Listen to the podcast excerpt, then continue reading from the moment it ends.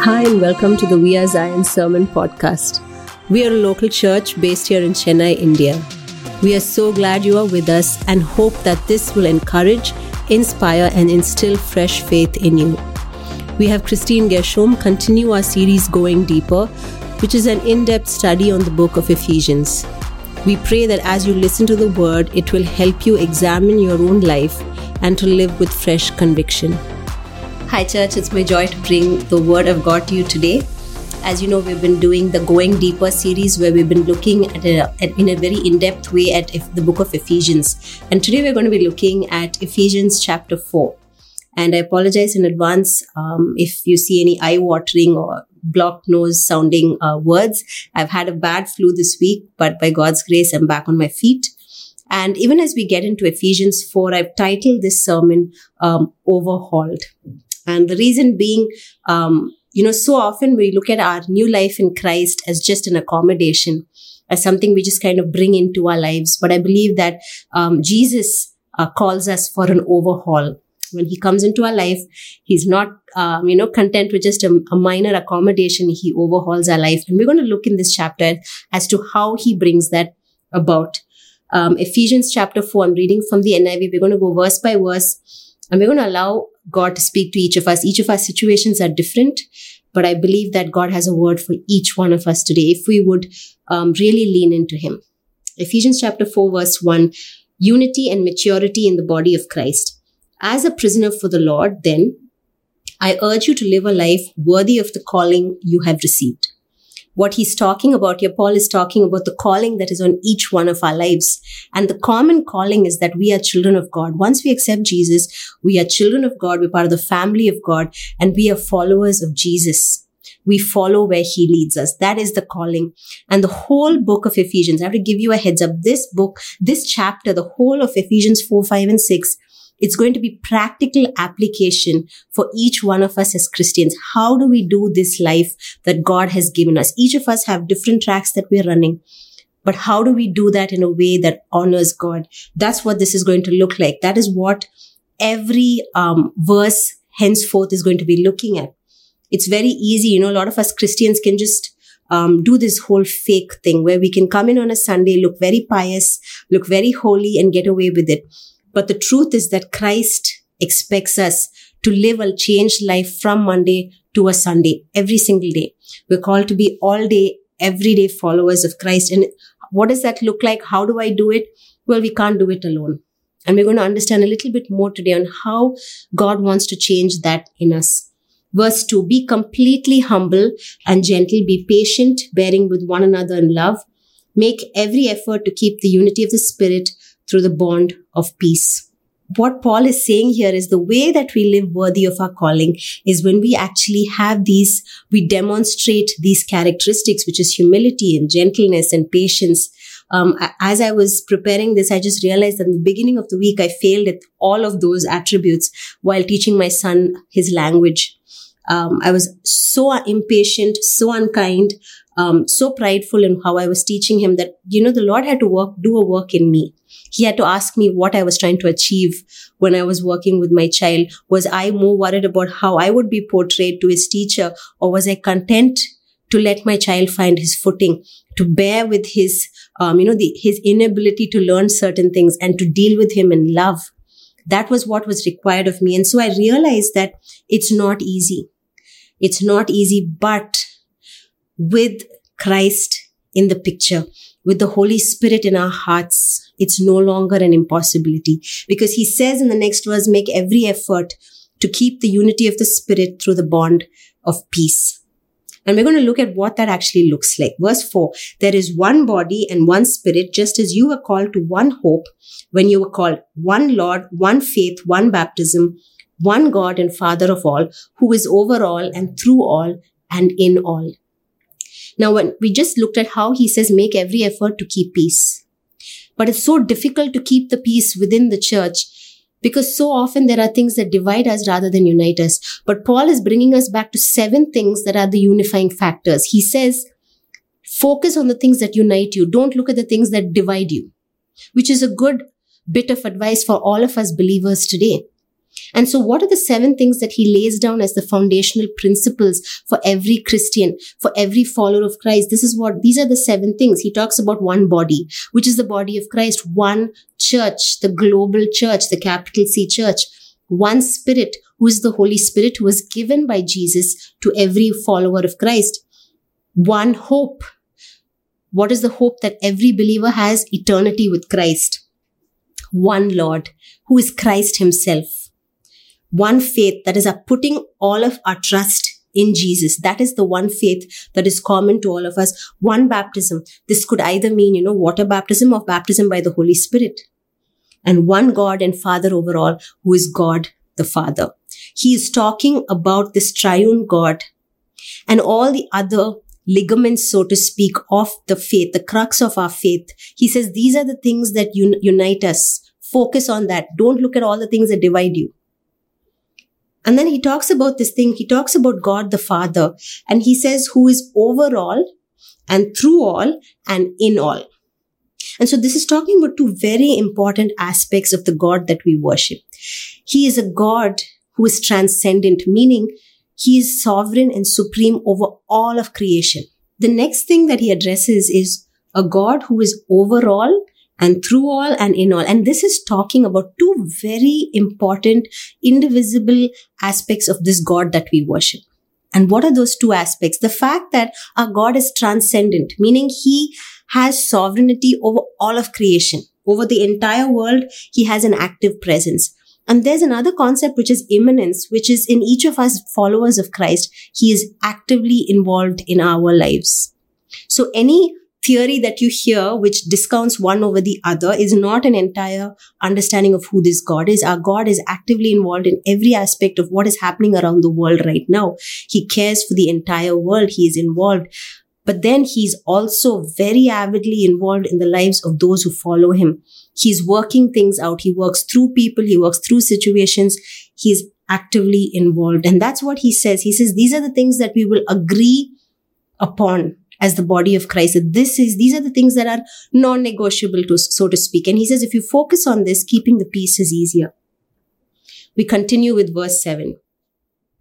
But to each one of us, grace has been given as Christ apportioned it. He so here what he's talking about, he first talked about the global body of Christ, and now he's switching gears and bringing it to you and me, the individuals who make up the body of Christ. He says, but to each one of us, grace has been given as Christ apportioned it.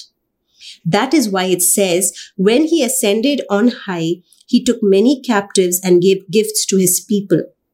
Verse 9, what does he ascended mean except that he also descended to the lower earthly regions? He who descended is the very one who ascended higher than all the heavens in order to fill the whole universe. So he's talking here about no longer just the global church, but he's talking about each one of us who as individuals make up this body of Christ. And he says God has given through Christ some gifts for this church. And what is he talking about? Ascended, descended is basically when Christ ascended after his resurrection, he appeared for 40 days and then he ascended into the heavens. It says that when he ascended, he gave gifts to the body of Christ, the church that was now beginning. It was birthed and was going to start spreading and increasing in numbers. He gave gifts to them. When it talks about descended, there are different theories that theologians have come up. They say that it, it could mean the grave it could mean Hades. You know, we don't, we don't know exactly what he means by that, but it talks about a descent which happened in death and then ascension in victory when he takes his place at the right hand of God the Father. And so it's important to understand this as we get into the next part where he explains what those gifts are, that these are given by Christ to his church. Let's not pretend that these gifts are not, are non-existent or unimportant. They're extremely important because they were given to us by Christ himself. And what are these gifts? Verse 11.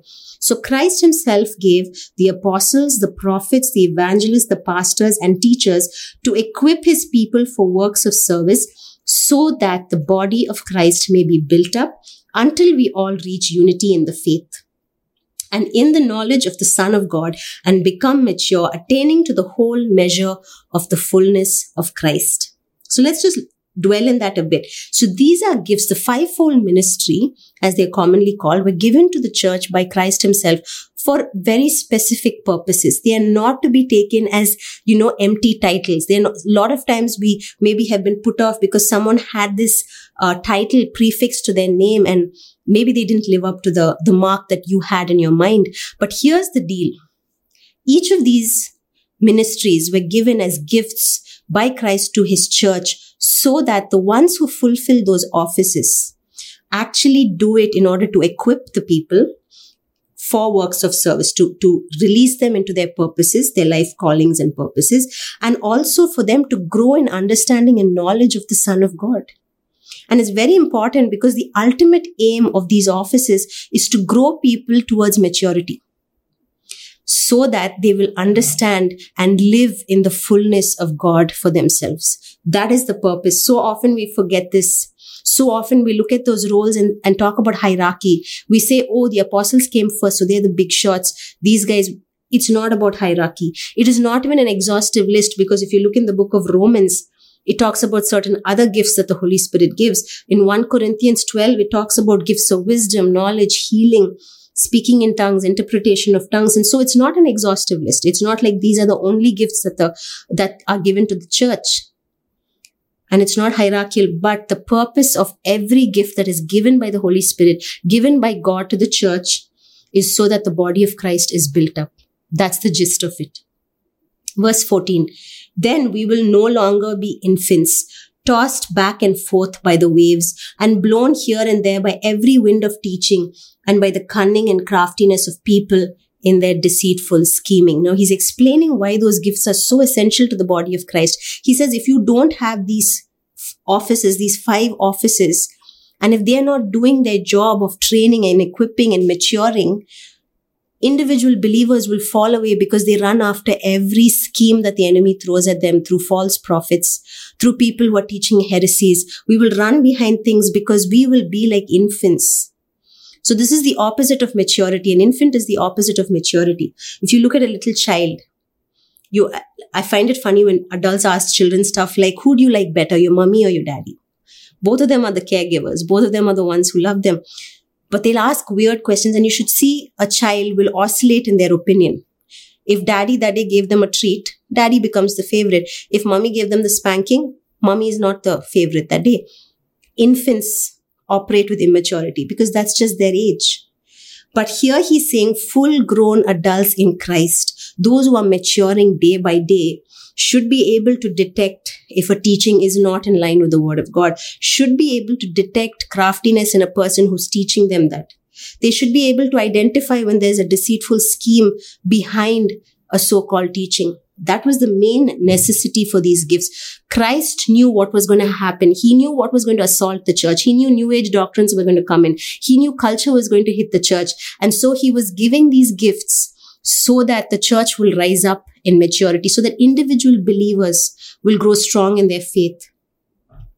We live in a time where new, new age philosophy is so popular. People will tell you this is what works. All roads lead to Rome. So, you know, you can follow Jesus, I can follow this, but we're all heading in the same direction. I'm sorry, but the Bible says that Jesus is the way, the truth, and the life. It says that those who believe in the Son of God are the ones who are assured salvation. It's that clear.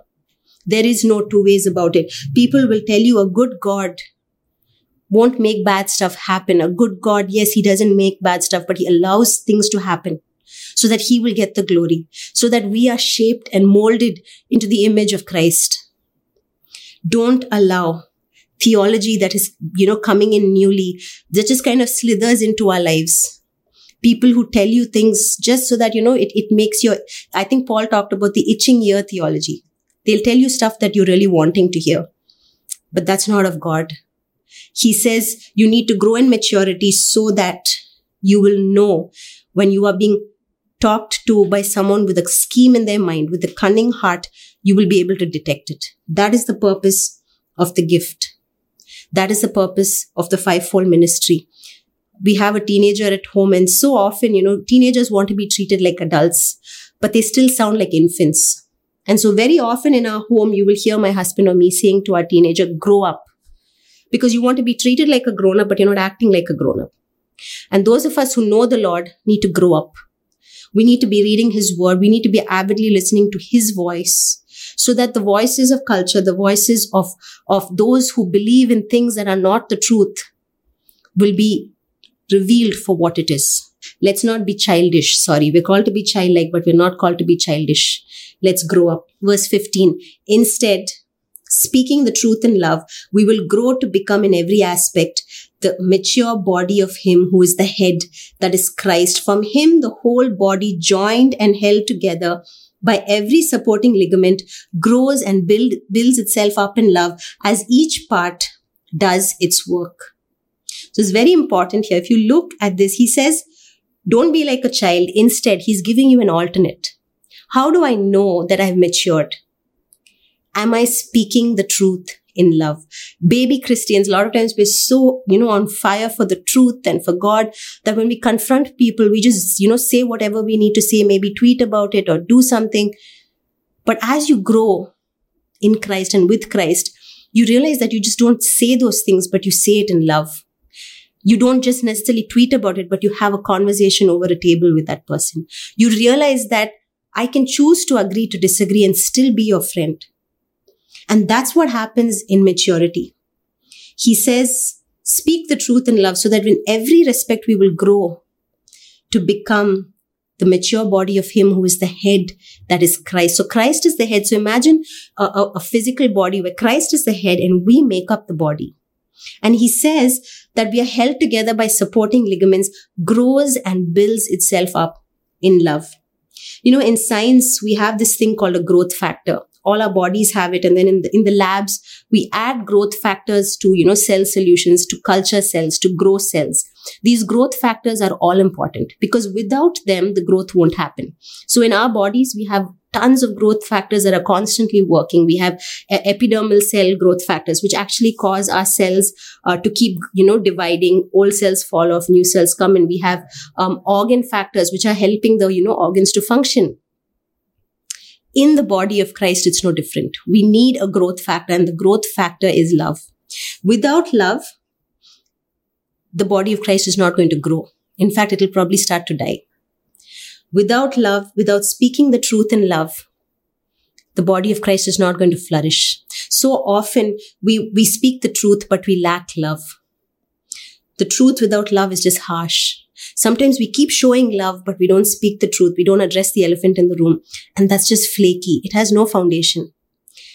We are called as Christians to speak the truth in love. And that's what Paul emphasizes here. So is your modus operandi in the church, the church that you belong to, the body of Christ that you globally belong to, are you someone who emphasizes the truth but delivers it with love? That's very important. We go on to the next part of this passage, which titles Instructions for Christian Living. And this I find very confronting because it hits us right below the belt. We're like, oh my gosh, you know, I'm probably going to fail at this even before I, you know, step out of this room right now.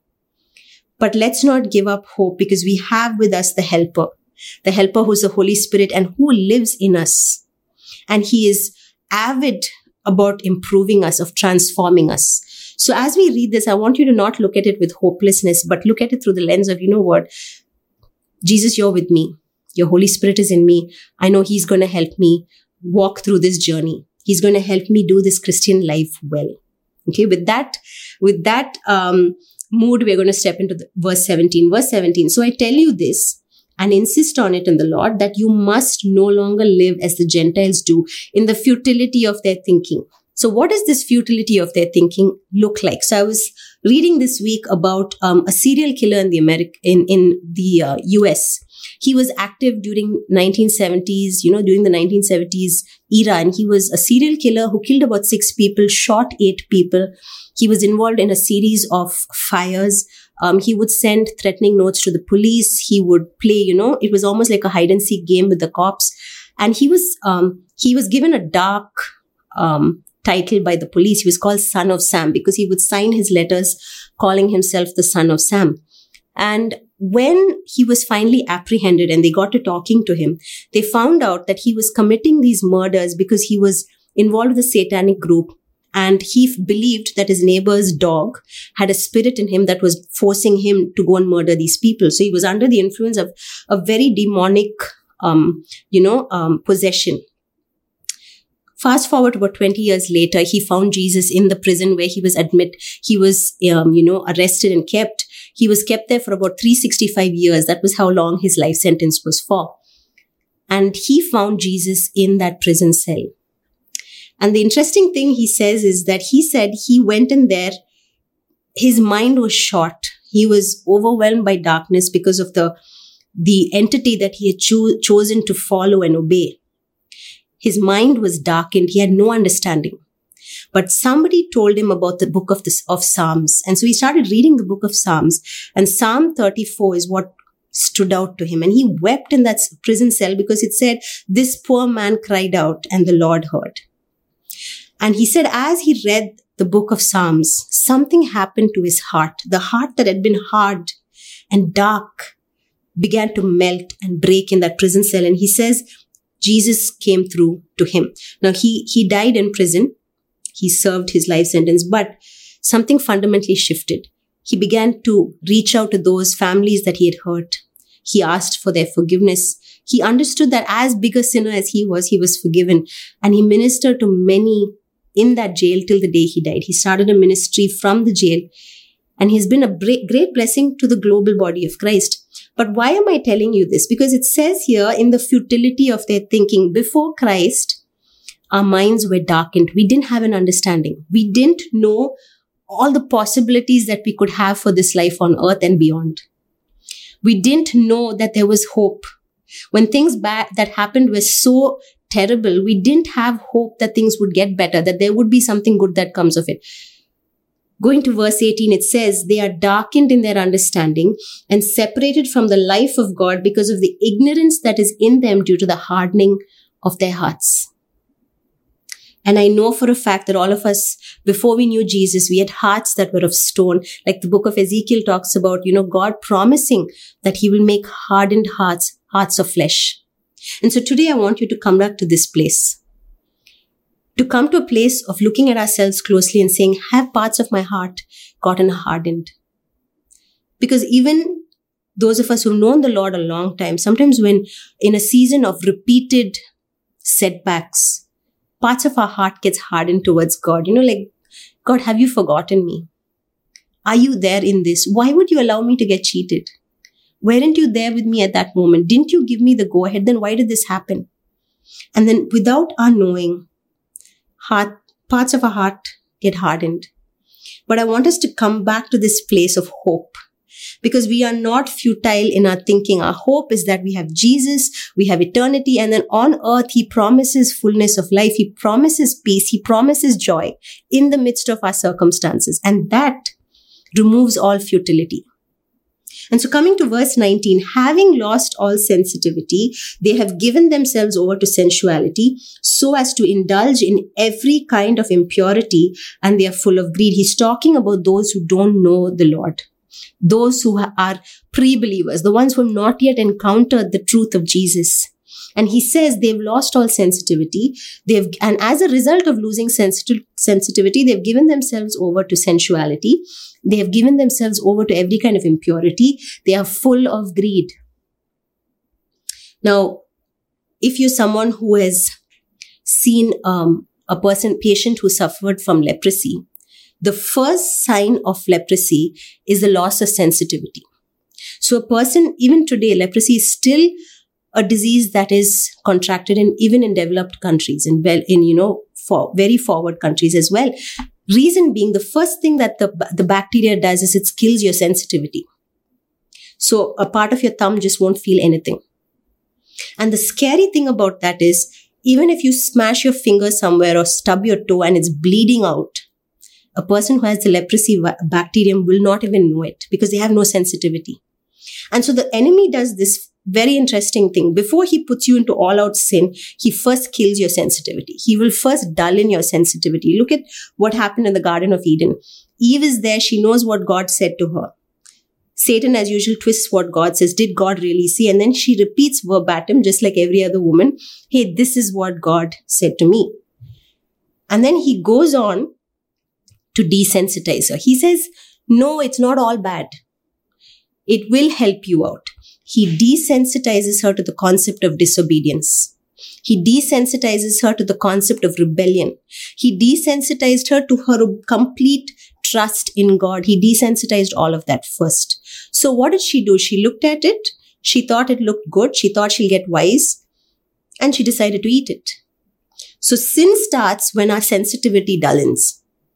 And so the point here he's trying to make is that when you lose your sensitivity, you give in to every other sinful attitude, you give in to sinful behavior. And the, the symptom, uh, I should say, of desensitization, when you read the account in the Garden of Eden, is Eve justifies why she actually ate. It looked good, it's desirable, it gives me wisdom, I should eat it.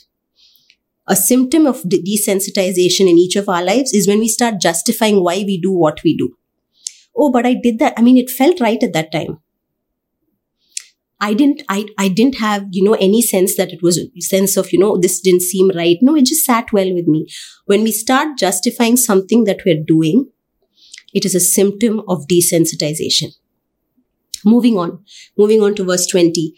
That, however, is not the way of life you learned. When you heard about Christ, and were taught in him accordance with the truth that is in Jesus, you were taught with regard to your former way of life to put off your old self, which is being corrupted by its deceitful desires. Let's just stop there. He says, this is not the way of life you have learned. Now he's talking about those who have come into Christ, who have accepted Christ. And he says, in Jesus, you found the truth.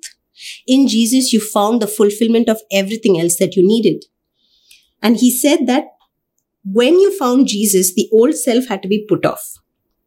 Now, what is he actually talking about? Okay. So in our family, we have a very interesting phenomenon. So when I periodically deep clean all our cupboards, you know, things that the kids have outgrown, I give it to an orphanage or, you know, the maid's children or something. Or, and so the one person's shelf that I'm never allowed near is my husband's shelf because he will say, this one, you know, I got when I was in 10th standard. This one, it's very comfortable fit. I know it's faded but I will use it till it just frays. And so his cupboard has got clothes that are, you know, relics.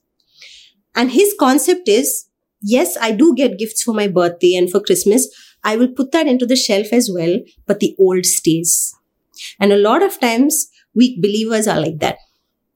Hey, you know what? I have new life in Christ, but the old stuff needs to stay because that's who I am. I, this is ingrained in me. This is how I'm wired. I I like to tell creative stories. That's not lying, that's just who I am. I have news about everyone. I'm not a gossip, that's just who I am. I, I have a ear everywhere. I tend to make comments about someone else in a church because they need to know who they're dealing with. That's not divisive, that's just who I am. This is how I'm wired. So we Christians are often not putting off the old self we hold the old self and then want the new self to be put on top of that. And let's just say three is a crowd. That's too much. We cannot carry the baggage of the old with the new. Going on to verse 23, to be made new. So just to continue from where we stopped, put off your old self, which is being corrupted by its deceitful desires, to be made new. Verse 23, to be made new in the attitude of your minds and to put on the new self, created to be like God in true righteousness and holiness. So this is where the concept of the overhaul happens. Now an overhaul requires that I look closer at myself and discard, literally take off the things that don't account for righteousness and put on the new man in Christ. Our mind has to be overhauled first. It's very important. He says, be made new in the attitude of your minds. If you're like me and an overthinker, every attitude for me stems from my thoughts. Every assumption I make began in my thought processes. Every decision I make happens first. There's a full blown conference in my brain. And only then will I make a decision. So, which means if I need to be made new, if I need to operate like the new creation in Christ, my mind has to be overhauled first. And he says, when that gets sorted, you put on the new self, created to be like God. So then my idea has to change in my mind. Because if I'm someone who's prone to lying, who's prone to gossiping, the thought first starts here. You know, I need to tell them about what I heard, you know, from so and so, but I can kill the thought in my mind itself. No, I don't need to tell them. I heard about it, but it can end with me. I am tempted to twist the truth to play it to my advantage, but you know what? I can stop it right now and believe something good about this person. It starts in the mind, it ends in the mind. And he says you need to be made new in the attitude of your mind and put on the new self. Jesus was never really concerned about just a behavioral change. He wanted to always go deeper. He wanted hearts to change. He wanted innate attitudes to change. And the behavioral change was an outcome of that. A lot of times we tell our children, you know, um, just smile and look happy for this picture, but they would have just had this horrendous fight just before the picture. So we want the public thing to look good. But behind the scenes, we don't know what jumble of emotions are happening. And Jesus is all always concerned about the deeper stuff. He doesn't care about the behavior changing immediately. He wants to go deeper with you. And so maybe you've been saying, now I'm a Christian, I need to act a certain way, dress a certain way, behave a certain way. All of that is okay, but he is going deeper. He's saying, will you be renewed in your mind? Will your heart turn from hardness to a heart of flesh where I can actually work? He wants to go deeper. Verse 25, Therefore, each of you, now he goes on to the life application. Each of you must put off falsehood and speak truthfully to your neighbor, for we are all members of one body. So the visible signs of a changed life are now what, what we're going to look at. He says you can no longer keep lying. Maybe lying was your currency. Maybe it's your native language, but you can stop. Because the native language of the kingdom of God is speaking the truth with love lying and deceit cannot be part of this life.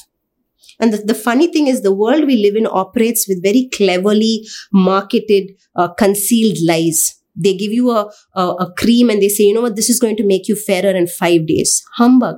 It's not going to do anything. They're going to give you a tablet and say you will lose weight and you're going to be looking svelte and in shape in 10 days. Not happening. The world markets in lies and half truths, but the kingdom of God doesn't work like that. You and I, as believers, need to be ready to speak the truth at all times, even when it hurts, even when it's not convenient. Verse 26 In your anger, do not sin. Do not let the sun go down while you are still angry, and do not give the devil a foothold. Three imperatives given for anger. Looks like anger is a common problem. It certainly is, right? He says another evidence of our changed life is our response to anger. Anger is a human response. It is normal to feel angry, but he's asking you, what do you do with that anger? Do you sin? Do you allow yourself to go down these dark paths where then you just unleash your tongue on someone? Or do you plot and plan and do something to someone because you were angered? He says, do not sin don't let the sun go down, which means you don't dwell on it and just kind of soak in it so that it changes your very heart into one that is bitter and angry and, and jealous and rageful. And he says, don't give the devil a foothold. Looks like there's a direct connection to anger in our lives, to the enemy coming in. It's an open door. And so all of us need to guard this. We need to prevent the enemy from getting a foothold in our lives. We need to deal with anger the right way. It's very important to constructively deal with our anger. And so it's very important that we don't cling to it for long. We don't rest in it. We don't soak in it. We don't sunbathe in it, but rather we move past. An important aspect of this that I discovered recently was that we need to come to God with our anger and ask Him to heal us because the anger may be very justified. What you're feeling, what someone did to you, probably 100% justified. But then what do I do with that anger, or It's simmering beneath the surface. Maybe you just feel like punching a hole in the wall because you can't do it to that person.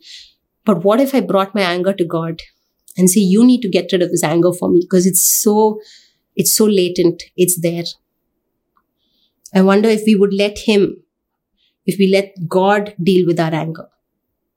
Verse 28 Anyone who has been stealing must steal no longer, but must work, doing something useful with their own hands, that they may have something to share with those in need. Very interesting. He's giving an alternate to the one who thieves.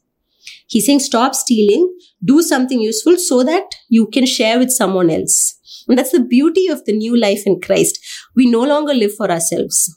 We no longer live in that old uh, paradigm, but we shift and we're able to see that whatever little I'm blessed with, I can bless someone else with. And that's what he's doing here. Changed lives. The life that is changed by Jesus becomes radically different. And we have alternates. We are no longer stuck in this rut of, if I don't do this, I'm done for. No. When we put our faith in Jesus, He helps us find the alternate way, the way that honors Him, the way that pleases Him. Verse 29 Do not let any unwholesome talk come out of your mouths, but only what is helpful for building others up according to their needs, that it may benefit those who listen. Someone had once tweeted, I don't remember who it was, but they said, their tweet read, Sometimes my greatest ministry is shutting my mouth. It's true because a lot of times we have to bite our tongue and decide not to speak something because it's absolutely unnecessary, untimely, unwholesome. Sometimes we have to practice it immediately in our families before we even try it out outside. What if we kept quiet, maybe avoid that that one, you know, touching that raw nerve in our spouse? What if we don't name call our children even when they're behaving um, in a way that deserves that name? What if we choose to bite our tongue and say, I will not speak this because instead I'm going to speak something that builds the other one up?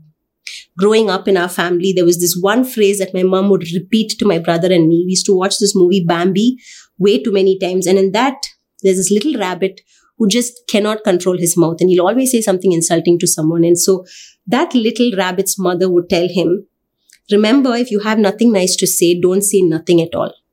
And so that was repeated many times in our home because my brother and I both had very big mouths.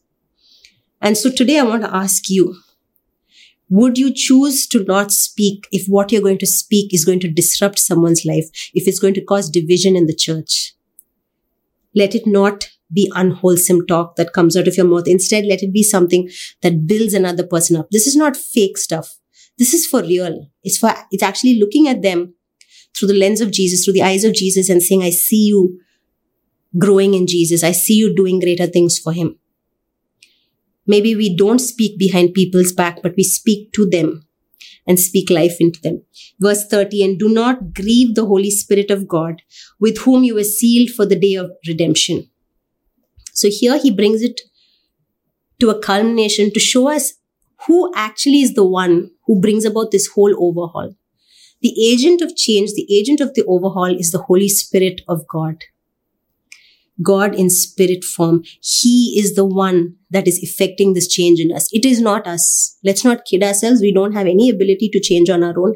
It is the Holy Spirit. And so what happens is when I give in to anger, when I give in um, to, you know, rage, when I give in to malice, when I give in to slander, it grieves the Holy Spirit who dwells in me, who is with me. Uh, we, we know that the body is the temple of the Holy Spirit, which means He dwells in us. We know that He's our comforter, our counselor, and our helper, which means He's with us at all times. He knows my thoughts. He knows what I'm going to speak before I speak it. He knows my intentions. He knows the motives of my heart. He knows everything. And so it comes down to this that will I still continue in the way that I've been going, you know, the old and the new mixed up?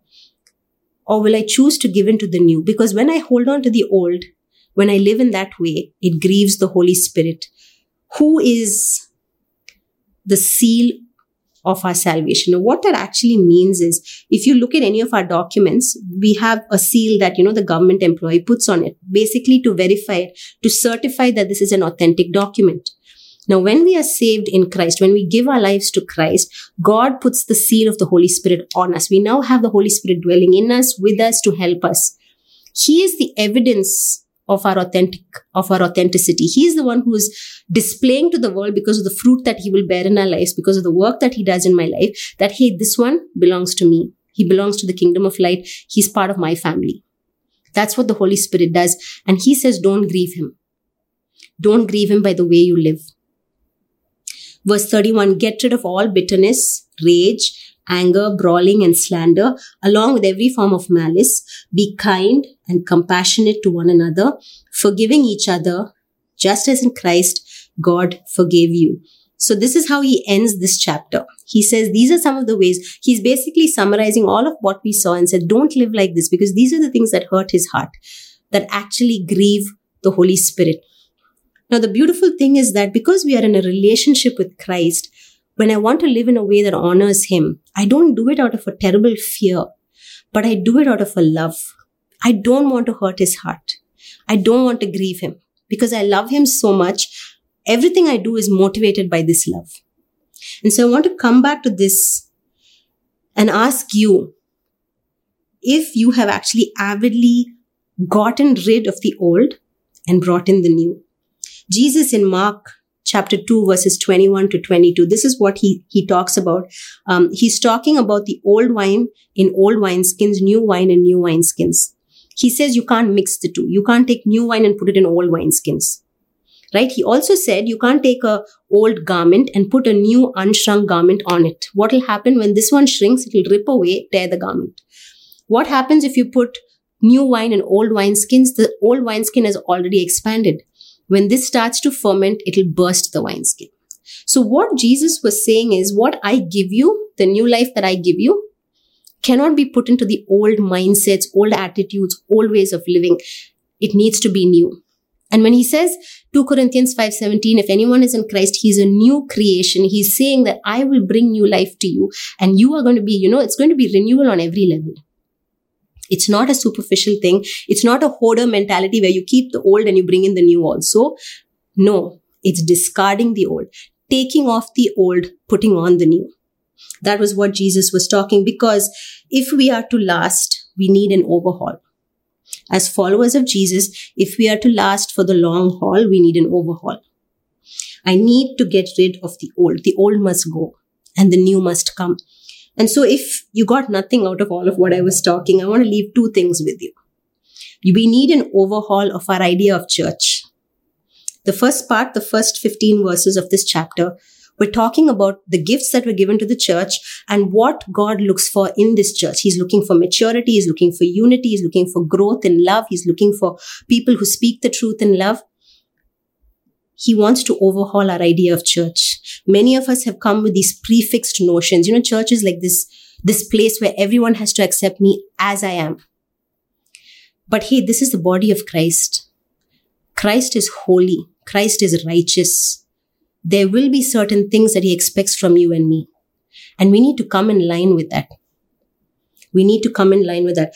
We need to overhaul our idea of church when it comes to giftedness. Your gifts are not for you alone. It's not to edify you, it is to edify the body of Christ. Maybe thus far you thought, well, I have this gift, but maybe I can use this gift to manipulate that person to help me. Maybe I can use my gift to control that person and, you know, bring them in line with me. That's not the point of our gifts.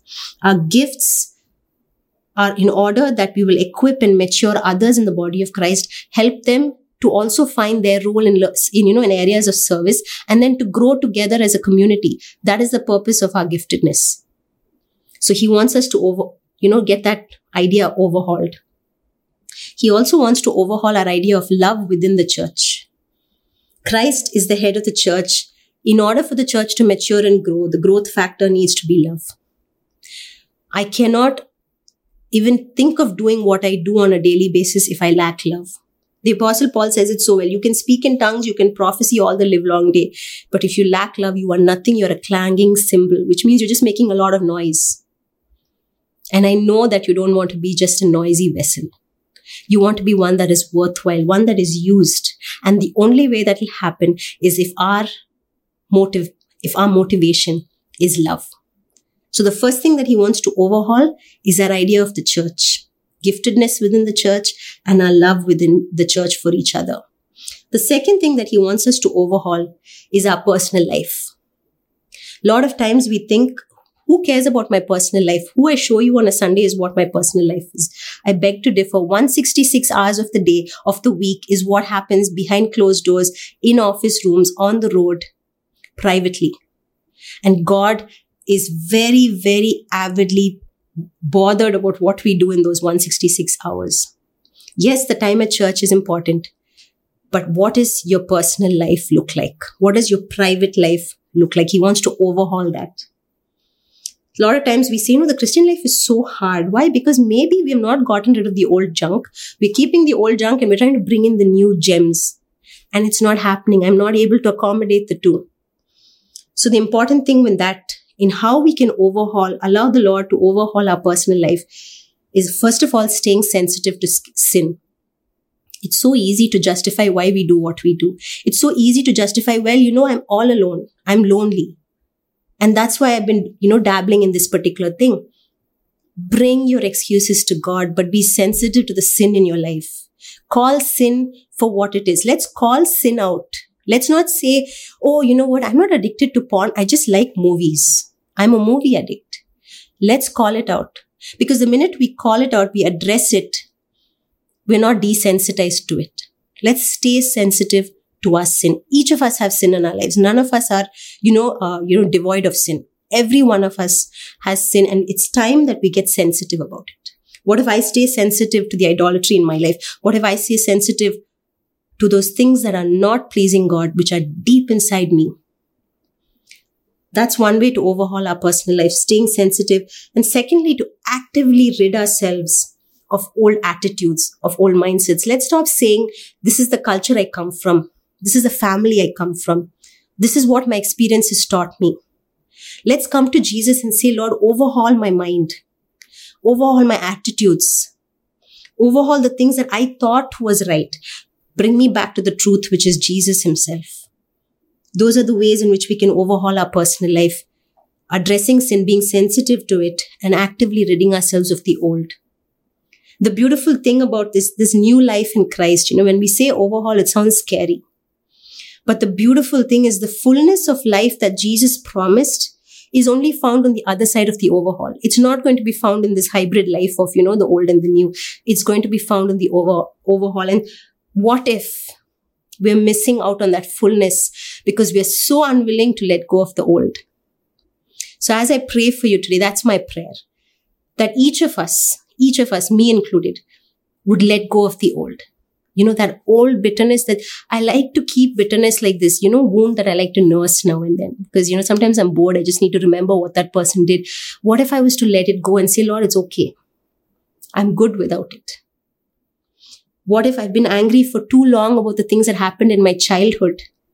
That I'm not able to live the fullness of life that God promised me now. Maybe it's time to let some things go. So can we just close our eyes? And can we just believe that God, you have got a plan for us, a plan to overhaul us. It's not a plan to destroy us. It's in fact a plan to rebuild us. And I pray that each one of us will come to a place of complete surrender to you, Lord. Complete surrender. Every area of our life, take the old out. Take to that old way of speaking out. Take that old deceit out. Take that old corruption out, oh Father, and bring in the new. Holy Spirit, can you just move right now in our hearts, in our minds, bringing to mind the things we've been justifying away as good, as okay.